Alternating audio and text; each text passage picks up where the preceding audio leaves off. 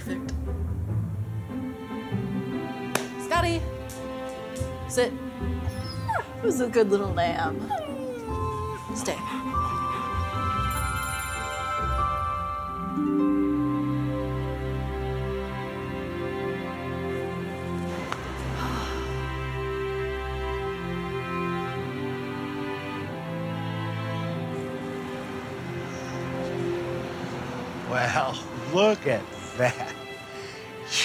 Outdone yourself again this year. I did, didn't I?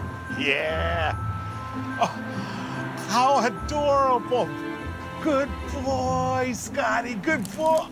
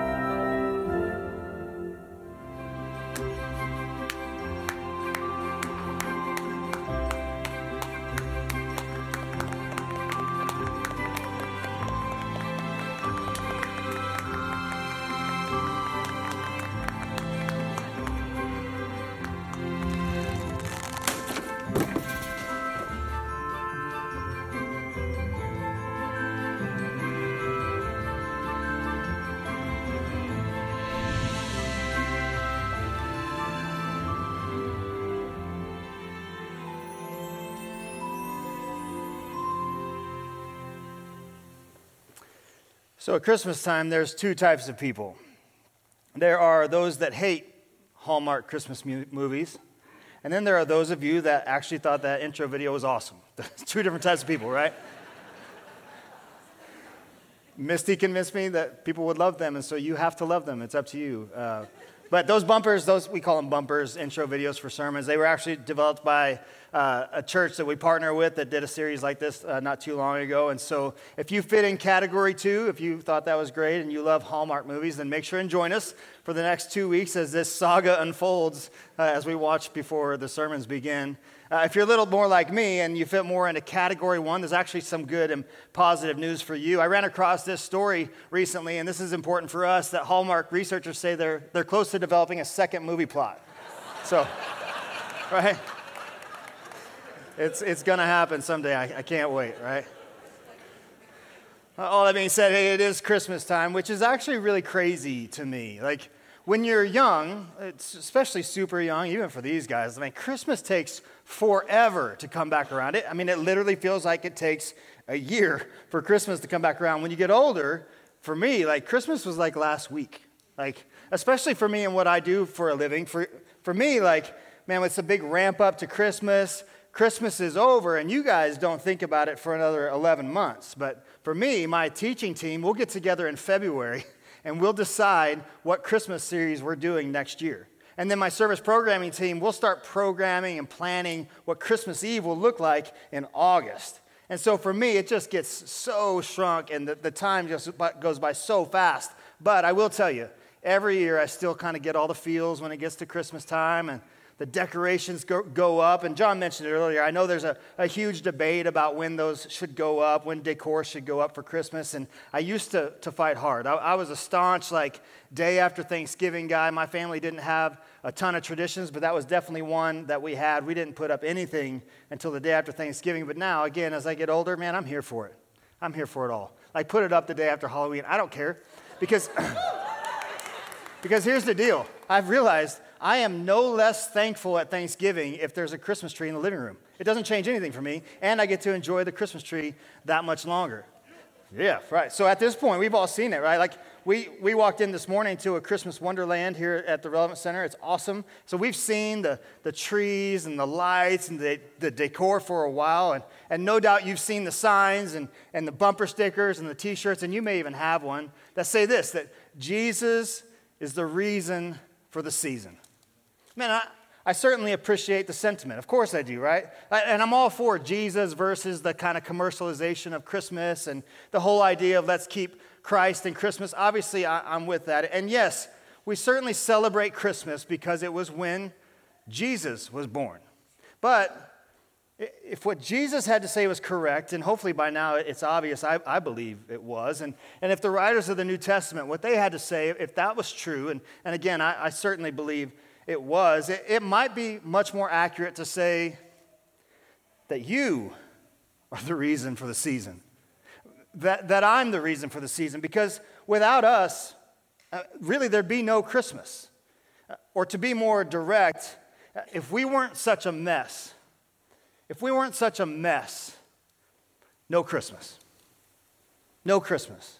Because that's the big idea, right? Like, for God so loved the world that for God so loved this messed up and rebellious people that he actually he decided not to run from us. He actually decided to come our direction, to come towards us by sending us a savior. Uh, but maybe I, I was thinking about this. If messed up people if truly screwed up, messed up people are the reason for the season, maybe it's time for some new t shirts, right? So if you don't want to travel for Christmas, I, I came up with this one. This one says, My mother in law is the reason for the season, right? Hey, Betty, if you're watching, not you. I've heard stories from these people. They're sad people. Their mothers in law. Actually, more honestly, right? This is the t shirt that I should be wearing. It says, I, I am the reason for the season, right? I am the reason. Because if I wasn't so messed up, if I didn't have so much going on inside, if I wasn't so screwed up, there'd be no need for Christmas. Christmas was for my benefit. Christmas was for your benefit, and it benefited us in so many ways. And so, what we're going to do over the next three weeks is we're going to look at three reasons. Three reasons Jesus actually came, three, three specific reasons that God sent us Jesus. The first reason that we're going to look at today came to us kind of by way of what I will call the story of Christmas. To which you're probably already thinking, well, Matt, we're, we're pretty well versed on the Christmas story. I mean, we've got this thing down. We've been hearing it for quite a while. And, and you're absolutely right. You are pretty good at the Christmas story, but for some of us, and I would venture to say most of us, maybe a lot of us, uh, we're not quite as familiar with the story of or better yet, the backstory to the Christmas story. Uh, I joked earlier about the storyline for Hallmark movies always being the same. That's the same thing over and over again. But this story, this story has more twists and turns and cliffhangers and reveals, and it's far more interesting than you might have ever imagined the story of Christmas to be. For, for us to truly understand this first reason, we have to know and understand the story. The story of Christmas, it doesn't begin with a pregnant teenager who's sitting there wondering, how did this even happen? Or, or it doesn't begin even in a manger with donkeys and shepherds. You see, the, the story of Christmas actually begins 2,000 years before that first Christmas. And it begins with a couple who actually wanted so badly to have kids, but they just weren't able to get pregnant. Uh, the, the story of Christmas starts with a remarkable, unfeasible, completely unimaginable promise given to a, a less than remarkable man. The, the story of Christmas, it begins with a promise about you. And I'm not talking about the greater you, like all of you. I'm, literally, I'm saying that no, 2,000 years before the very first Christmas, God made a promise about you, and about you, and about you. But since we don't have time to sit down together and read the entire first half of our Bible, the Old Testament, the Jewish scriptures, I'm going to give you kind of a Cliff's Notes version, kind of a storyteller's kind of version of the, the story of Christmas. And so here's how the author of Genesis begins this story, we're introduced to a man named Abram. Uh, we actually know him as Abraham, and I, I kind of thought I'd do this just to see for fun how many people grew up in the church like I did. Father Abraham had many sons. Many sons Father Abraham. Thank you. And if you feel left out of that, it's not because we're cooler than you are. Tell me, I'm t- trust me. If you feel left out, probably good for you. But anyway. Genesis 12, this is, where, this is where we're kind of introduced to this. The Lord said to Abram, Go from your country, your people, and your father's household to the land I will show you. And really, we're, we're, we're jumping right in. Like, we're not told why God chose Abram. We have, we have no idea. Kind of like later, we don't really even know why God chose Mary and Joseph. All we know about that is that Mary found favor with God. That's the extent of our, our insight into why God chose Mary. But one thing we do know is that God kind of he walks onto the pages of history with Abram here. He kind of introduces himself, "Hi, I'm Yahweh God." Oh, and hey, by the way, he gives them this call to walk away from everything he's ever known because we do know that back then, much like today in ancient times, a person's country, uh, their people, their, their household, which would have been their extended family, that's what represented security for them. That was their legacy, that was their protection. And God says, Hey, nice to meet you, Abram. Would you just go ahead and leave all of that for me? And exchange, in exchange, God says this I will make you, talking to Abram, I will make you a great nation. Now, what's important to know about this particular promise is at the time, Abram was 75 years old. His wife, Sarah, was 75 years old. They don't have any children. And God's making a promise to him about the fact that they're going to have so many that, that eventually they'll become this great nation. And Abraham's got to be thinking, God, that's a, that's a quite, quite an undertaking for you. I, I'm 75, I have no children, and that little blue pill hasn't been invented yet. So I don't know, like, I don't know how, I don't know how all this happens, but God, but God, He's not done, right? God isn't finished, and so He goes on.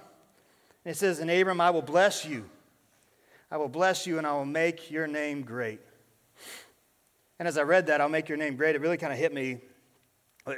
It's awesome to think that in this moment, all of us, us friends here, we are the fulfillment of that promise. Have you ever thought about that? Like, we're the fulfillment of that promise right now today because if Abraham's name had not been great, we would not be talking about him today. We wouldn't know anything about him. But there was more. And this, this, this next blessing, this next uh, promise, it kind of set the stage for Christmas 2,000 years before the, the very first Christmas. He says, I will make your name great, and you will be a blessing.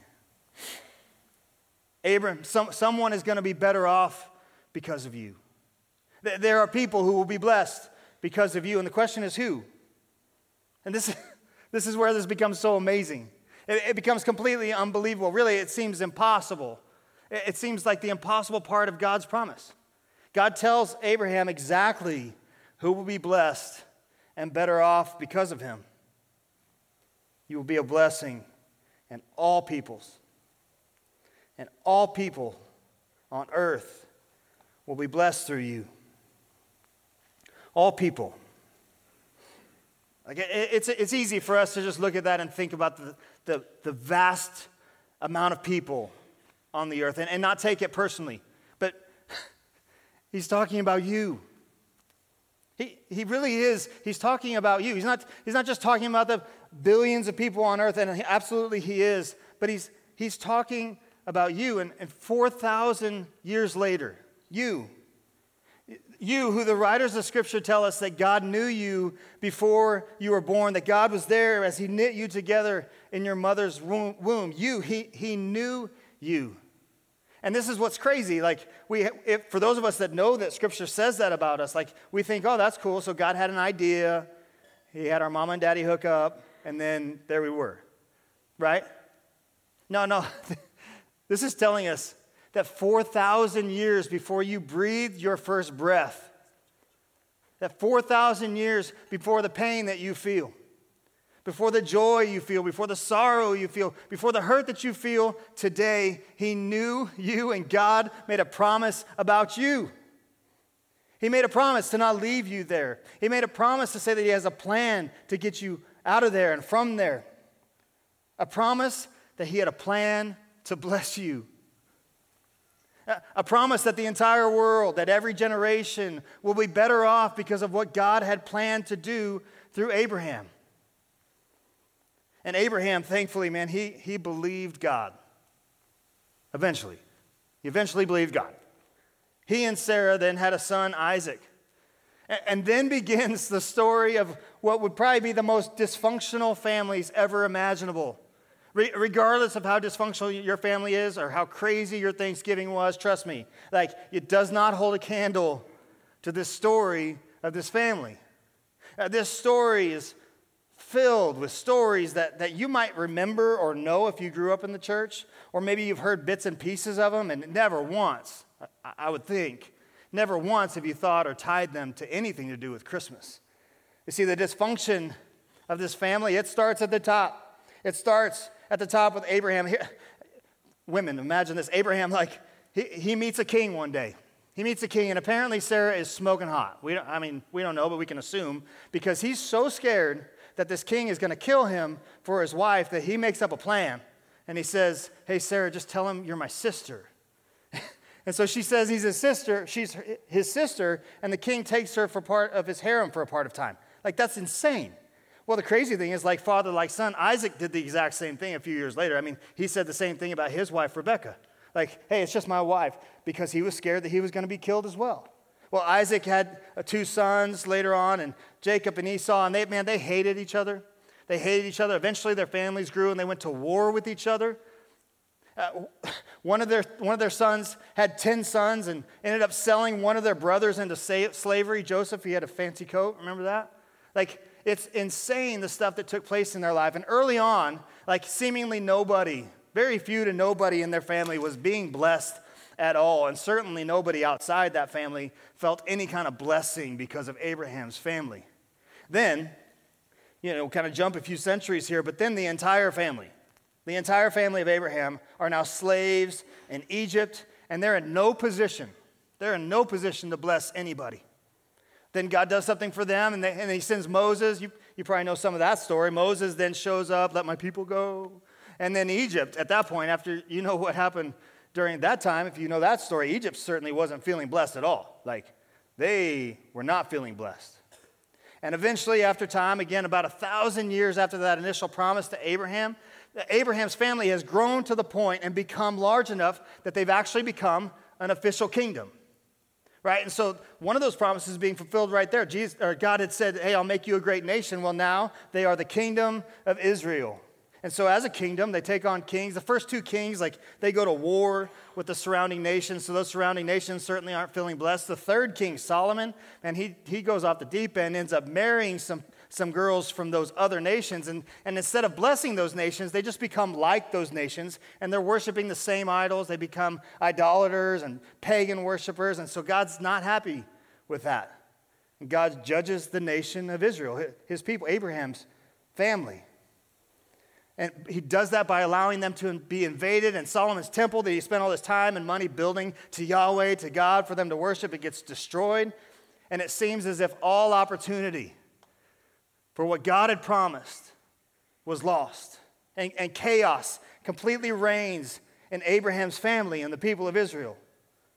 Because Abraham's family can't even bless herself, much less how can they bless anybody else. But God, God is a promise keeper.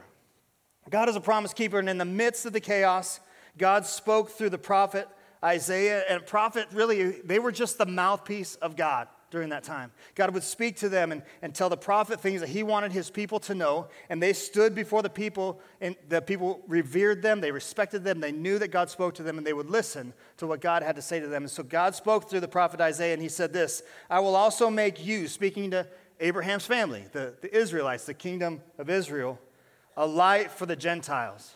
And, and Gentiles really just, that's another time they're talking to you. I, I would assume most of us are non Jews. That's really all Gentile means. And I will make you a light to the Gentiles that my salvation may reach to the ends of the earth. And they got to be thinking, a light to the Gentiles? a light to the, the Gentiles aren't super impressed right now, God, if you haven't noticed. See, Israel can't save herself. How would the nation bring salvation to the ends of the earth? None of that makes any sense. In fact, the idea is completely insulting, God.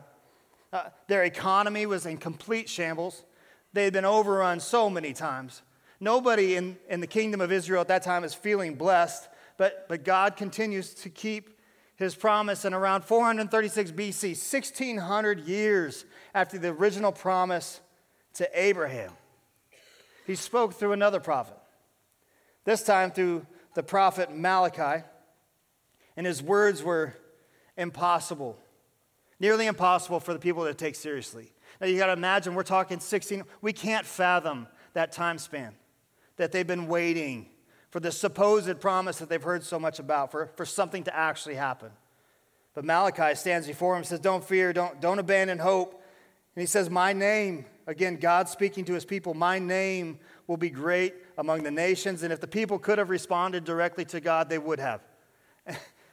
God, no, it won't. no, it won't. You must be missing something because the name of Yahweh, of God, our God, is being mocked among the nations. Your nation, your people, the ones that you call your people, were pathetic. We, we can't even feed and protect ourselves, so stop with all the hype. So stop bringing up old stuff, is really what they're saying, right? Because Zeus's name is great. J- Jupiter's name is, is great. And if you haven't heard, there's a guy named Alexander coming down the road in a little bit. And by the way, his name is literally Alexander the Great. And so his name will be great. But Malachi, and he just continues. So God continues to speak My name will be great among the nations, from where the sun rises to where it sets, in every place. Incense and pure offerings will be brought to me, because my name will be, be, be great among the nations, says the Lord Almighty. And you can't blame him, but nobody, nobody took him seriously. At this point, they, they had heard the promises, they heard the prophets speak, they knew what God had supposedly said. And so, why should they? Why, why should they take anything seriously? At this point, they'd already been overrun by the Assyrians, taken over by Babylonia, the, the Persians, the Macedonians, and, and, to add insult to injury, in just about 300 years from this point, uh, the Roman general Pompey, he's coming to take them over again, to invade Jerusalem, and there begins kind of the, the tyrannical reign of the Roman Empire in Judea and Jerusalem. And things were clear. They were clear. They understood. All nations would not be blessed through Abraham. Israel would not be a light to the Gentiles, and the God, their God, would not be worshiped throughout all the world. They were pretty clear on that. Nobody was interested in a God too weak to protect and take care of his own people. but when things were as hopeless as you could imagine. When they were as hopeless as they had ever been, God's promise to Abraham was completely and hopelessly out of reach for them. But then God moved. Then God moved, and the Apostle Paul, who we talk about all the time, he was a Pharisee, which really just means he was a Jewish religious leader. Uh, he knew the Old Testament, the Jewish scriptures, the stories that we're talking about today. He knew it forwards and backwards. He knew the history of his people, he knew the backstory of Christmas better than anybody. And so, just a few years, just a few years after the resurrection of Jesus, when, when Paul's sitting down, he's kind of looking back on how it all took place how it all came to fruition. He's looking back and how God fulfilled his promise to Abraham through Jesus. Here's how he sets it up, and I love it. It's one of my favorite verses. He says, When the set time, when the set time, when the time that God had planned and prepared for since the beginning of time, when that set time had fully come, when God had everything just the way He wanted it, when he got to the point where an expanding empire, the Roman Empire, was creating a common culture and a common language, making communication easier than it had ever been. And they had developed a highway and a seaport system connecting all the world's major population centers, making travel way, way, way easier than it had ever been, which created a means by which they could take the story, export the message for the world to the world. When that time had come, when that set time had fully come, God finally, God finally sent the angel Gabriel to Nazareth, a little town in Galilee, to a virgin pledged to be married to a man named Joseph, a descendant of David. To be even clearer, a descendant of Abraham. In some ways, in so many ways, and it's so hard for us. Again, I said it already, but so hard for us to wrap our minds around this kind of time span this kind of massive narrative story arc, but in some ways, the story of Christmas In some ways, the, the, the twists and the turns and the off ramps and the, the interruptions and the dead ends and the seemingly, this is never going to happen. In some ways, the story of Christmas makes the Christmas story so much easier to believe. Because when you know the story of Christmas, this, the Christmas story is no longer just this one off random event. The, the Christmas story it, it, it's finally now, it's a narrative that's played out over 2,000 years where we can watch and see the hand of God as He crafts and He knits together and He weaves the story of Jesus throughout all of time.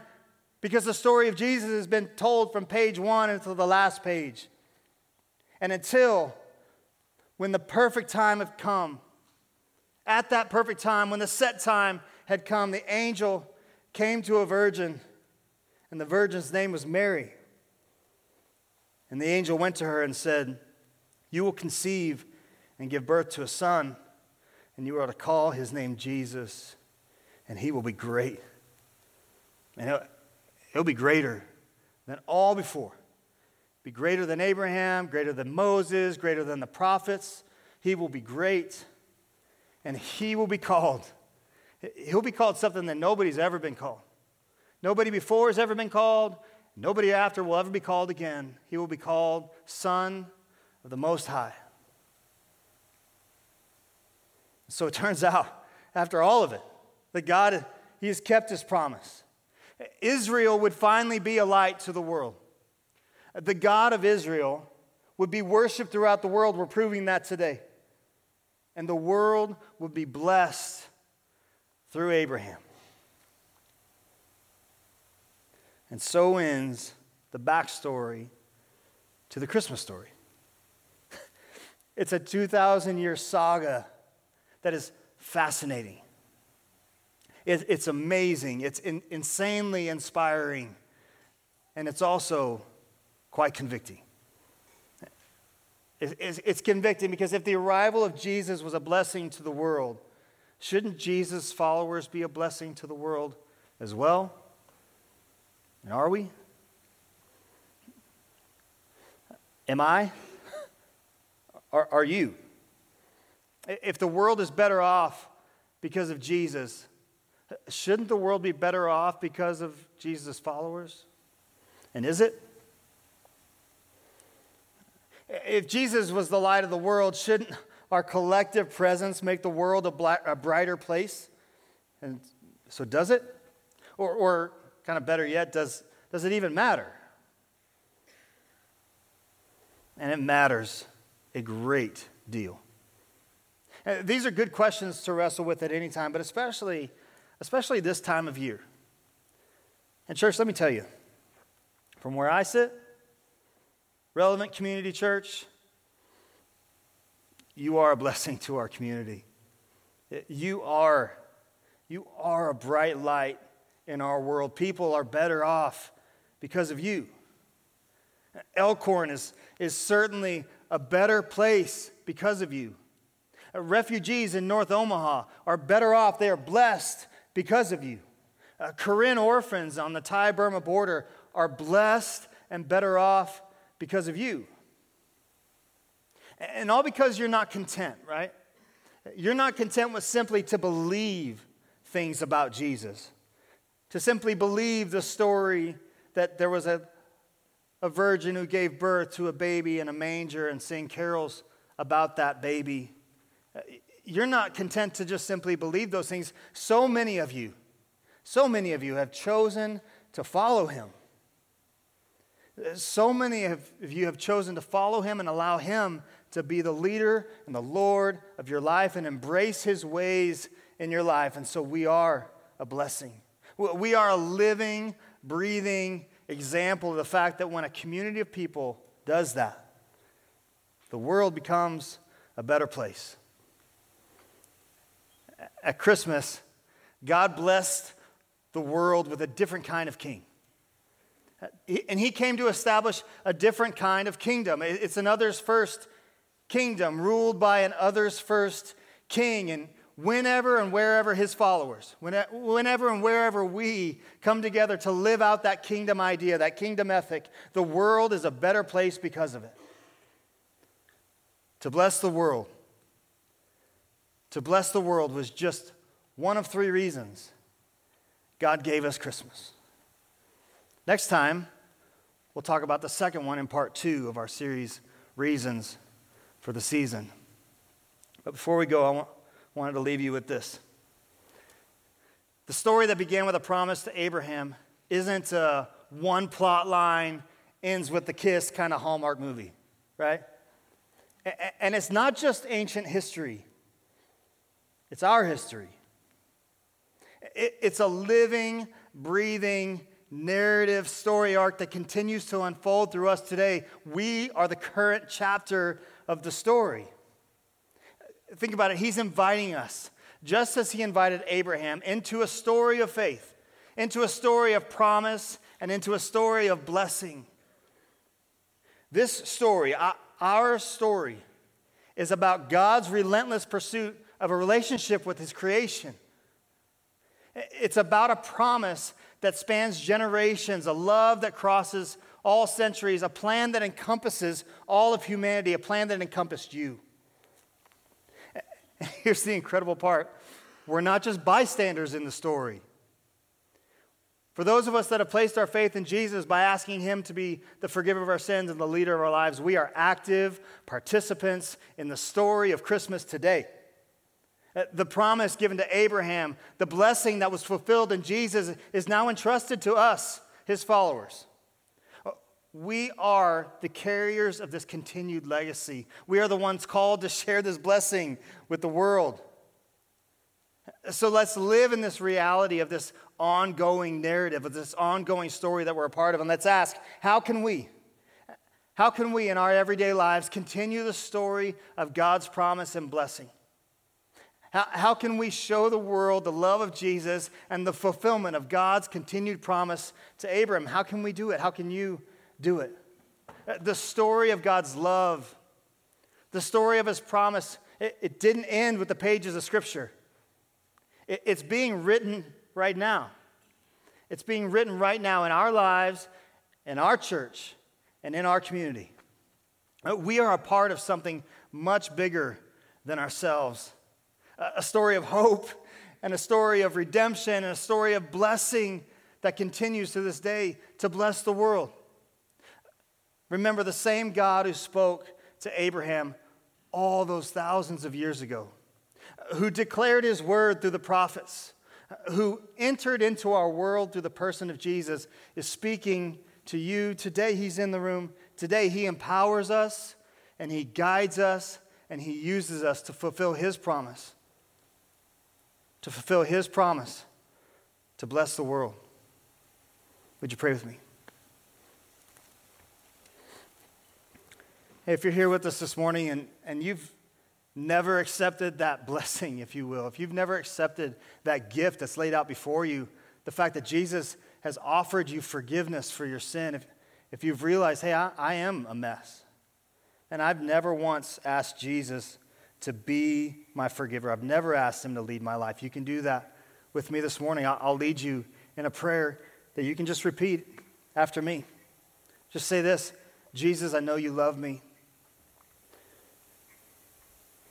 And Jesus, I know my need for a Savior. Jesus, would you forgive me of my sin? Would you be my Savior and my leader Lord, would you be my Lord going forward? Father God, I thank you so much for the way that you chose to write this story.